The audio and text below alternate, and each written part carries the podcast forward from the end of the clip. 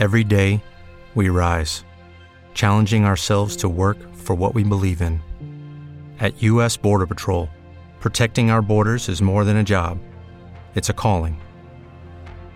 Agents answer the call, working together to keep our country and communities safe.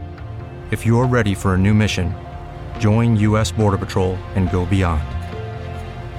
Learn more at cbp.gov/careers. Joining us right now, it is Pat Aaron in for the big dog. Jason Cole, good afternoon. Thanks for joining us today. No problem. What's going on? Uh, just uh, looking forward to talking a little football with you. Listen, what do you think about HBO's decision to pick our Buccaneers for Hard Knocks this year? I think it's an interesting team. I mean, this is a team that that's going to make the playoffs, or I'm not, I'm not going to make the playoffs, but is going to be contending for the playoffs.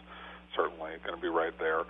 You've got an ascending quarterback who's an interesting personality. This may be the first time in a while that regular player uh, like Jameis Winston becomes a focal point of hard knocks. It's usually you know the guys who are fighting for that last roster spot. This may be the exception to the rule. So I think there's you know that I'm really looking forward to see if they can develop something out of that with Jameis. Uh, and again, this is a young team. It's a, I think it's going to be a fun team. I, I you know I, I not that I think a lot about what um, HBO Hard Knocks does with this, but I actually this one caught me and said, "Yeah, that makes a lot of sense." Yeah, and Warren Sapp kind of took it a step further. He said that he thought the Bucs were boring, other than Jameis Winston. But there's plenty more storylines around this football team, don't you think? Well, yeah, I mean, I'd like to see something develop with Mike Evans, but I don't think Mike Evans is necessarily the kind of personality who's going to show up in an HBO show. Mm-hmm. That's this is this is about trying to capture you know the emotion and the intensity of going through training camp and established veterans don't really have that kind of angst that plays out on HBO if that makes sense. So uh, I I think it, it becomes forced with veterans. With younger guys who are fighting for a spot this is perfect TV drama. And it's weird there, this might be the first time like the kicker battle will be interesting yeah, although I'm, I, I think if Jason Licht has his way, it's not going to be interesting because yeah. it's going to bring up again and again uh, the level of pick that they use on Aguayo, particularly if, if he fails that's going to reflect badly on the on the organization. They're not going to like that if that if that is the storyline that plays out. Not at all. Bleacher Report. Jason Cole. Jason Cole joining us right now. Jason, uh, we're finding out Alabama linebacker Reuben Foster apparently failed the drug test at the combine. How much do you think that hurts him next week? A lot. Yeah. I mean, like drugs in and of themselves, you know, failing a test like that is not.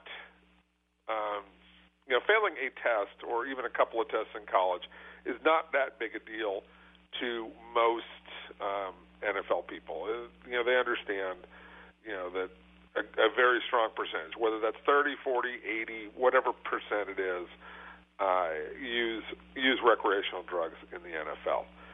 What you wonder about is does a guy who knows he's going to be tested have the ability to control that you know he didn't smoke in advance of coming to take a test when you know you're going to be tested in the spring.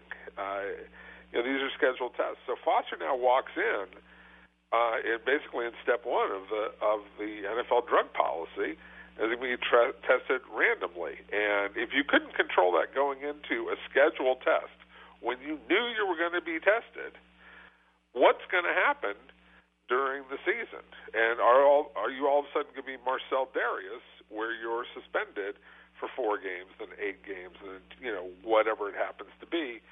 And are you going to be available? So yeah, I think this affects him quite a bit. It's a great point, and a guy who has to- completely different issues, but a lot of them at that. Joe Mixon, where are you on Joe Mixon? I mean, we all know he's a first round talent, but if you're an NFL GM, how early are you ready to take that guy? Fifth round.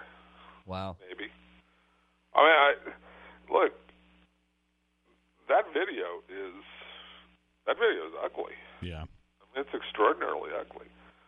You're going to take that and you're going to have that video play out on national television, uh, and then on your local affiliates as you're trying to sell tickets and you know get people inspired to watch your team. Um, you know, the people that talk about him going in the second round, I'm not saying he's not. You know, Cincinnati might do it because you know Mike Brown doesn't really care, and he's the owner of the team. And if the owner of the team doesn't care, then things happen like that.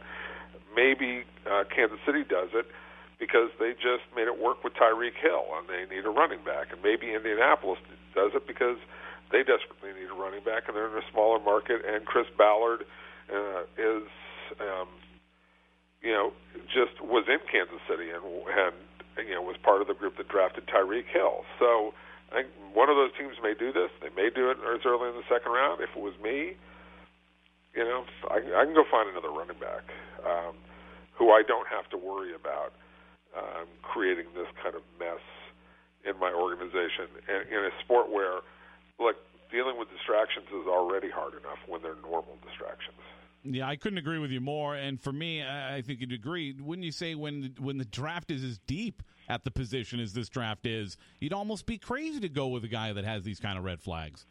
Well, again, it depends on where you're drafting him. Yeah. Again, in the second round, I just kind of look and go, I'm not sure. Uh, and there are an awful lot of people who have interviewed this guy who say know, he does not get it, and he he's saying the right things, but he doesn't really mean it. That's how that's how they interpret it. Now there are other people who say he's done very well in interviews, and I think that's a matter of you know, do you need a running back or not, whether you want to believe him or not. I think there's a certain amount of convenience that goes to this.